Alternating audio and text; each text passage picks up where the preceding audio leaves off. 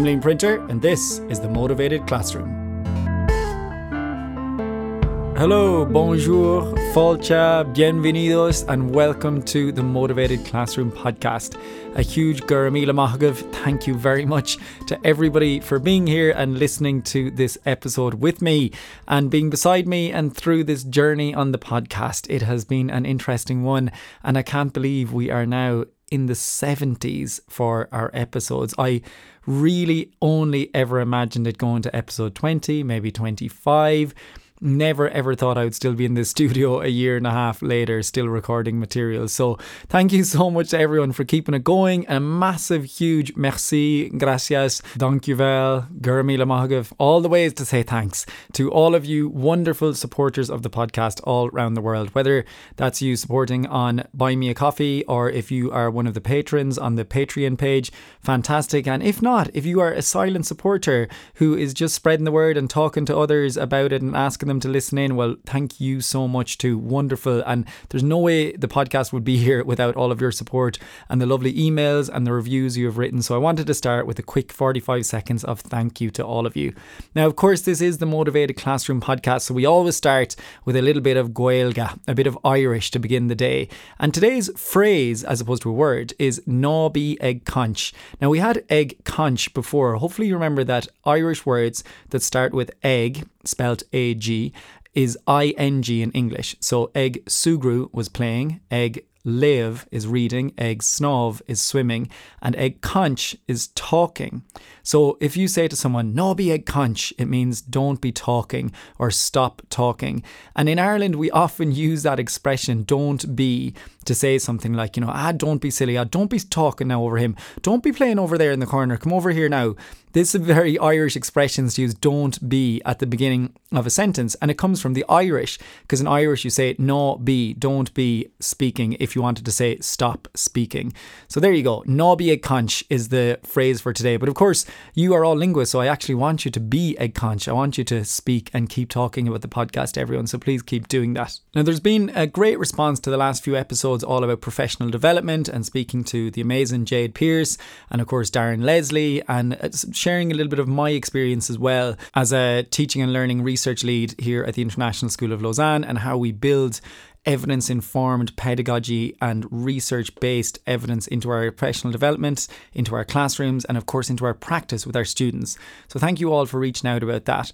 Now, today we're going to get a bit more back specific to the language teacher. Now, I have to say, this episode is hopefully going to be useful for all teachers, but I definitely am going to be leaning a bit more on the language teacher from my own experience. And it's about how to have a really effective but short parent teacher meeting when we have those parent teacher conferences or meetings. In my school, we call them learning reviews. So we expect the student to be there present, and we do them in a very different way to other schools. We actually do them during the school day, and they are in tiny little five minute blocks. So you have to be really concise about what you're going to say and have it well planned. And the student and the parents are typically both there. Now, in other schools I've worked in, they've been in the evening, and you come in on a few different evenings, and the parents come in, and oftentimes the students are not there. And in other schools I've worked at, there was no time limit on them. Here, we do have specific five minute limit on them. When we held them online, which of course would have happened over the last couple of years. Sometimes we made them longer, over 10 minutes, but then it needed to spread out over two days. So there's pros and cons for all the different ways of doing parent teacher conferences or meetings or whatever you want to call them. But there are definitely ways I feel that we can be more effective in that short amount of time. So whatever way you it is that you do it at your school, hopefully these little tips. Now, I've got six written down, but you know me, guys. Mathematics is not my strong point. So I say six tips or six ideas, but it could be seven, it could be four, it could be 12. We'll just see what happens over this podcast and where it takes us. But I have six written down that I wanted to share with you because we've recently had these teaching and learning conferences with our students, or we call them learning reviews. In the primary school, they're called conferences with the parents and the students there. Now, the way it happens here, the parents are sent an online online kind of booking system, I suppose you'd call it, or there's like a sign up sheet where they have a list of all of the teachers and it's it's all done through this system called SchoolsBuddy. And so they will pick and choose which teachers they want to see over the day. Now, of course, if they have lots of time, they may be able to see all of the teachers, but usually each of the parents has a specific window of a couple of hours that they're allowed to book slots in. So that's to make sure that everyone has a chance to see those teachers. So that's the way it starts off here is the teachers send out these I suppose you'd have to call it a form, a booking form. It's a system, I guess. And the parents will then pick and choose the slots. Now, we as teachers are told to book off certain slots for breaks, uh, for our lunch, um, for a tea break, all of those type of things. And as I say, in the last couple of years, these have been run through Google Meet, and it's been very, very good, actually. In fact, I think it's probably better online because the parents are not running around from room to room trying to find the teacher. And what it means is that when the five minutes are up, you can really just say, I'm really sorry, the time is up. I have someone waiting to come in. And then they log off, and then the next person comes in. Whereas in person, that can be a little bit more kind of awkward. So at the end of the five minutes, you're kind of trying to move the parent out and say, oh, okay, yeah. And they're in mid conversation. You don't want to cut them off. You don't want to be rude.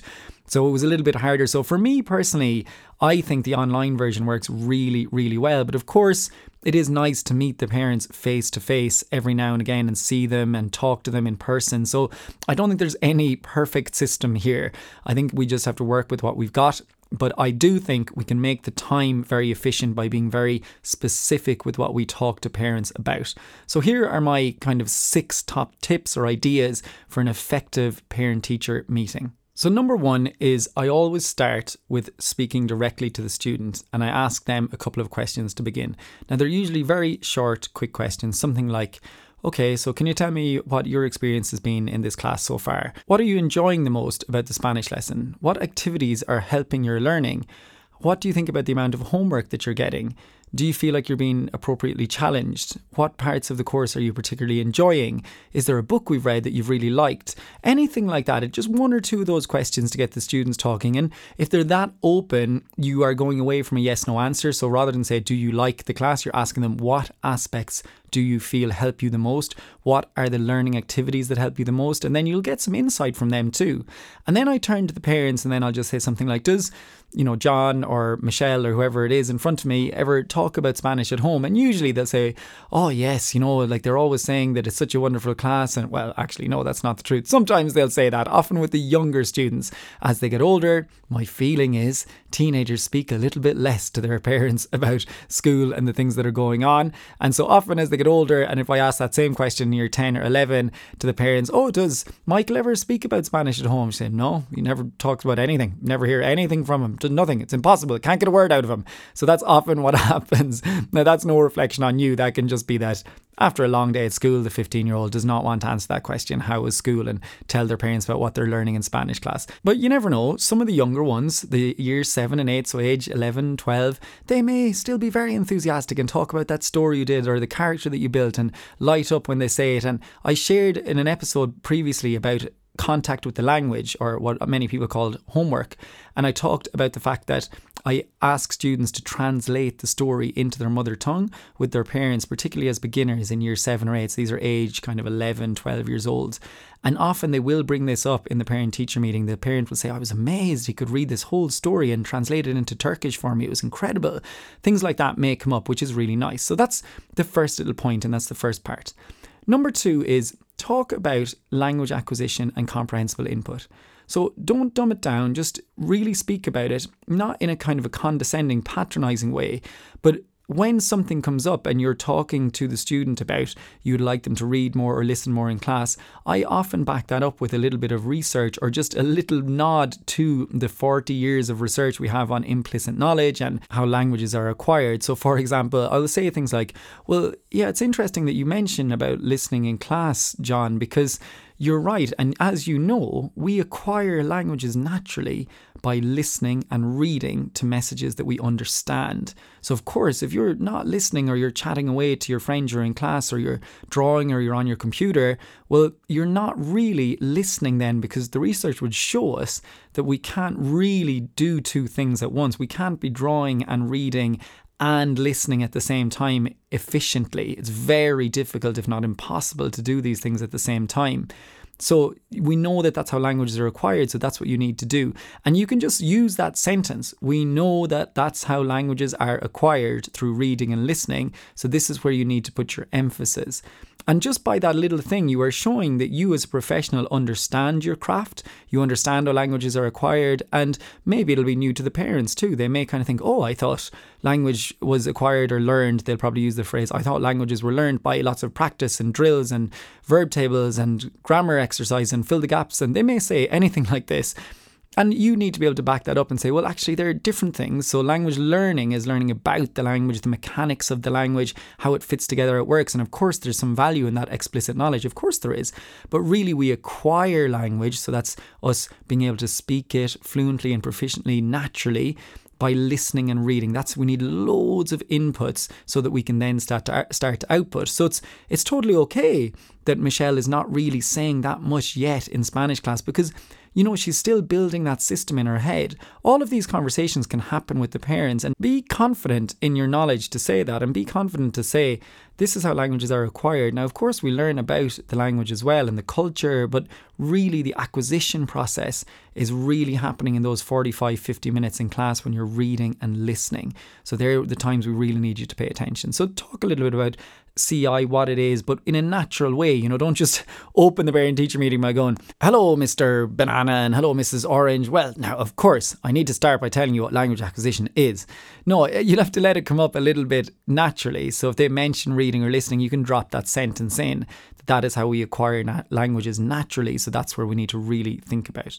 So that would be the second thing. Now, point number three would be to be really positive in what you are saying about their child and the student, even if you feel like there's very little positive things to say. Find some positivity. Maybe it's something recent that happened in class. Maybe it was an insightful question. Maybe it was a piece of homework. Maybe it's just them getting to class on time. Maybe it's them being organized. Maybe it's them always having a pen. Whatever. But find something positive to frame it, say with some positivity. You know, I really like this semester. You've worked hard and making sure you always have your materials. You're always organized when you come in. And that's really helping you to acquire the language and then move on to maybe what needs to be said. Now, the other thing that goes along with being positive is no surprises. This is a really key thing. You do not want any major surprises to be dropped on the parent's lap or the student's lap during this parent teacher meeting. If you have not contacted them by email or in some form in advance to say that their child is doing no homework or is never on time for class or is always disrupting others. You don't want to just drop that in in the meeting.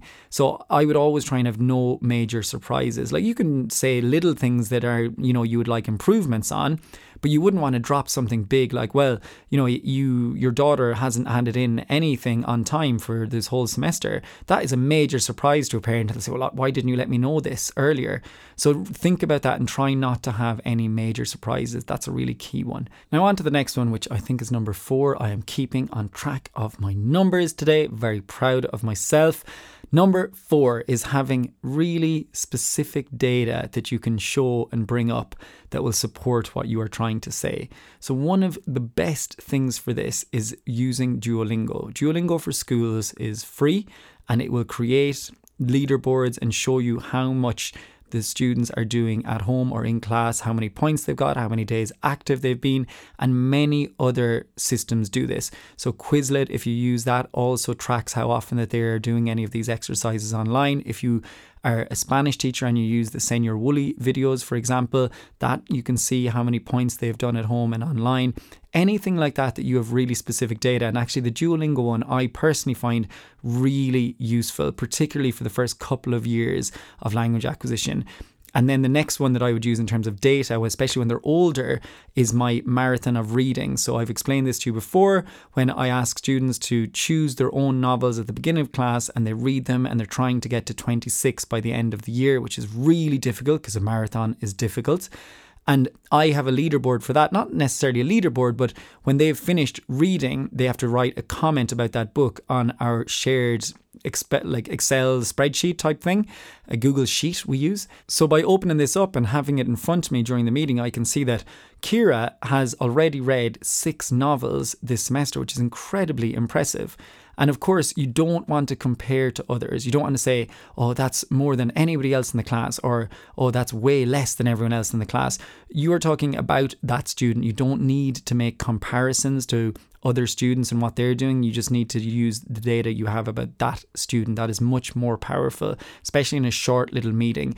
You could give them loads of fantastic feedback. And then if you compare them to others and they say you'd end up being in the middle of your class, they may go out of there feeling like they're not doing things well at all. Whereas they could be doing loads of fantastic stuff, but they're still in the middle of the class because we learn and acquire languages at different pace. It doesn't mean that that student is not trying their best, you know, so be careful of comparisons. So, using data to back up what you say, I usually have my Duolingo leaderboard in front of me and I'll have the reading marathon and another screen for the older students in particular.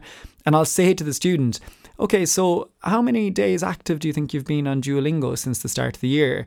And then they'll go all sheepish and be like, uh, I don't know, um, like five.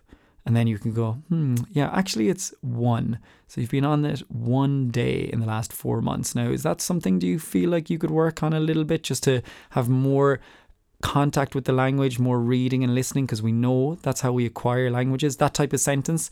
And then the parents will look and be like, one day, come on, you can do more than that. And then you can challenge them for something really specific. Say, try and do five minutes per day. What, what would be a good time? When would work for you? Oh, well, typically my mum drops me off in school and I'm usually in the car for 20 minutes with her. So could you do it then? Yeah, that would work. Or another student, oh, I always get the bus to school. So could you do it just on the walk to the bus or maybe as you're waiting for the bus? Oh, yeah, I could do that. I could do that. And you can see that this has already led me on to point number five, which is being really specific with the goals. As you come to a close of your five or 10 minute meeting, we want to be really specific with what we want the students to do. And usually I'll always have one goal for them that I want them to do within class and something else outside class. And they write it down to be accountable for it. Do they actually action this in the future? I don't know. Some of them do for a little while, some of them don't. But at least, you know, you're giving them something specific. So what I'll do is I'll say something like about that Duolingo, for example. That is usually a good goal for outside class. Five minutes a day, or maybe it's just 15 minutes at the weekend or something. If you feel like that's achievable for you. And then I say, well, what day would work the best for you? And they say, oh, well, I have football on a Tuesday and I have dancing on a Thursday. So usually a Wednesday would probably work. So, okay, write down Wednesday, five minutes of Duolingo at home in Spanish. And then within class, what do you think you could do more of? Well, I suppose I don't really put my hand up much or ask many questions. You say, yeah, exactly. That would be fantastic. If you try and make a goal of asking two questions in every class, that would be wonderful. Or, you know, if you're not comfortable with that yet and you just want to keep listening intently until you're ready, that's fine too. But really, the intent listening and reading is the key part of the acquisition process. Again, you're repeating those things once again to show them where the emphasis should lie. So, those specific goals is really the fifth point that is incredibly impo- important. Very, very specific. And then usually I get them to write down numbers. So, if they say something like, I'm going to read more, I'm going to watch a Spanish movie on Netflix, I'll say, please write down a number for that. So, for example, you know, I'm going to read four pages of my novel each night, or I'm going to read one article to do with sports in Spain every morning on a Thursday or I am going to watch one episode of a Spanish series on Netflix every Saturday. Something with a number because now it becomes specific, measurable, achievable, and really something that they can do. So that's really important. Now, to go to our last piece of really important information in a parent teacher meeting that I feel, and I always try and end with this, is talk about the importance of reading. If the only thing that the parent and their son or daughter take away from this meeting is the importance of reading, then you have one in your little five or 10 minute parent teacher meeting. Super important. So I always end with something like asking the student, How much reading are you doing in Spanish at home? And they'll usually say, Oh, yeah, I read a little bit, or now and again, or sometimes I read something on my phone. This is for all ages. So, all levels is particularly, you know, okay, in the first year, it would be about halfway through the year they start reading their own little graded novels. But they can still be reading through using Duolingo, for example, if they're total beginners. But I'll use that phrase, how much are you reading? And then say, okay, we know that reading is the absolute key to unlocking everything, not just our Spanish, but the world everything we do. Reading is power, leer es poder. So, what can you do with reading? Challenge yourself for that. How could you read a bit more? I think you could take home one of my Spanish novels here in the in the library, and you could just read for five minutes before bedtime uh, every evening. Or if you don't want to do that, you could just read at the weekend on a Sunday afternoon for 15 minutes. That will make an enormous difference to your acquisition journey, to your vocabulary, to the phrases used, to your spelling, to your understanding. Everything improves with reading. And then really try and convince them of that. And you know what? If they don't take home a book and they don't read anymore, at least you've said that sentence. And their mum or dad or the guardian, whoever's there, is listening to that and is seeing too, okay, reading is really important and that goes home with them. And the student is also thinking, all right, reading's really important. And you may have to hammer on and repeat that mantra every day, which is what I have to do. And I feel like I'm, that's all I repeat is leer es poder, reading is power. Even today, I was giving feedback to my year 12s. These are age 16, 17, penultimate year of high school. And one student was saying, yeah, I know I need to read more. That is the key, isn't it? And I was like, yeah. And, you know, I've been saying this to him for ages, but maybe now he will actually take home a novel and start to read it, or he will you know, download a Spanish news app and just read a little bit about skateboarding, which he loves every morning for two minutes. That's great. That's all you're trying to get through to them is the importance of reading. So always end with that mantra.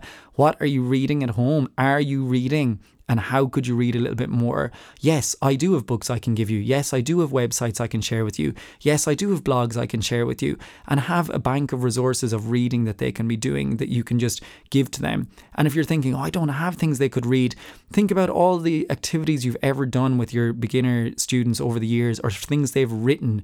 Now think of your really good students and the ones that have written stuff in the past, and you may have it in a Google Doc that they shared with you go find it, adjust it ever so slightly, and there's a reading for the students. And you don't need to do all the work yourself. There's loads of stuff out there already, but create a Google Doc, a bank of resources of things they can read. But it's much, much better if it can be physical reading of paper, like a physical book, rather than using a screen, because a screen distracts us and we'll end up doing other things. The research shows that quite clearly. Kindle, slightly different. If it's downloaded on a Kindle, yes, this can be very beneficial too. So there you go. There are my six little tips. I think I stayed to six as well, even though on my screen in front of me is so confusing because I start at number two and go to number five because number one just came to me as I was talking. There you go. That's the inside the mind of the podcaster. So once again, I just want to say a massive merci Dankeschön, dankjewel, dziękuję, gura mila to all of the fantastic Motivated Classroom listeners and to all of you who support the podcast on Patreon. If you are a patron of the podcast, thank you so much and I appreciate every coffee and bag of crisps that you get me. If you feel like you would get me a coffee once a month or a bag of crisps to say thank you for these episodes every week, if you bumped into me said, you know what, Liam, I'd buy you a coffee, then please go ahead and do that. That would be wonderful. And if you're not in a financial position to do that, then no problem whatsoever keep listening for free, keep sharing it with everyone. There's no bother with that at all. We have some really exciting collaborations and interviews coming up in the podcast in the next few weeks. So keep an eye out for those. I got some fantastic people on to speak to me. I'm super excited to learn from them and hear what they have to say. Now, I also have a question and answer episode coming up simply because I cannot respond to all the emails. I'm just being honest. I try my best, everybody, to get back to you within 24 hours, but I know I'm not great at that. And some people are waiting two or three days for a response. So my apologies. I do try my best, but sometimes it's just so many emails. It's hard. So actually, I'm just like, I'm going to do a Q&A episode because so many of these are wonderful questions that need to be addressed for everyone on the podcast. So if you do have burning questions about language acquisition, teaching, whatever it may be, send me an email, a tweet, or an, what do you call it on Instagram? A DM, is that what it's called? Yes, or a message on Facebook, and I will try to address it. So thank you so much. Remember, today our Irish word for the day was be a conch. Don't be talking, don't be speaking, as we say in Ireland. But of course, we want you to talk about the podcast and spread that out to everybody. Guramila Mahagav, agus Slánawalya. The Motivated Classroom podcast is an original production by Liam Printer. I'm at Liam Printer on Twitter, and my YouTube channel is Liam Printer, The Motivated Classroom. Full podcast notes with links to resources are available on my website, liamprinter.com. For more, find and follow the Motivated Classroom podcast on Twitter, Facebook, and Instagram. Graphics and music are provided by Paul Mahan. Intro clips are thanks to the wonderful multilingual staff at the International School of Lausanne.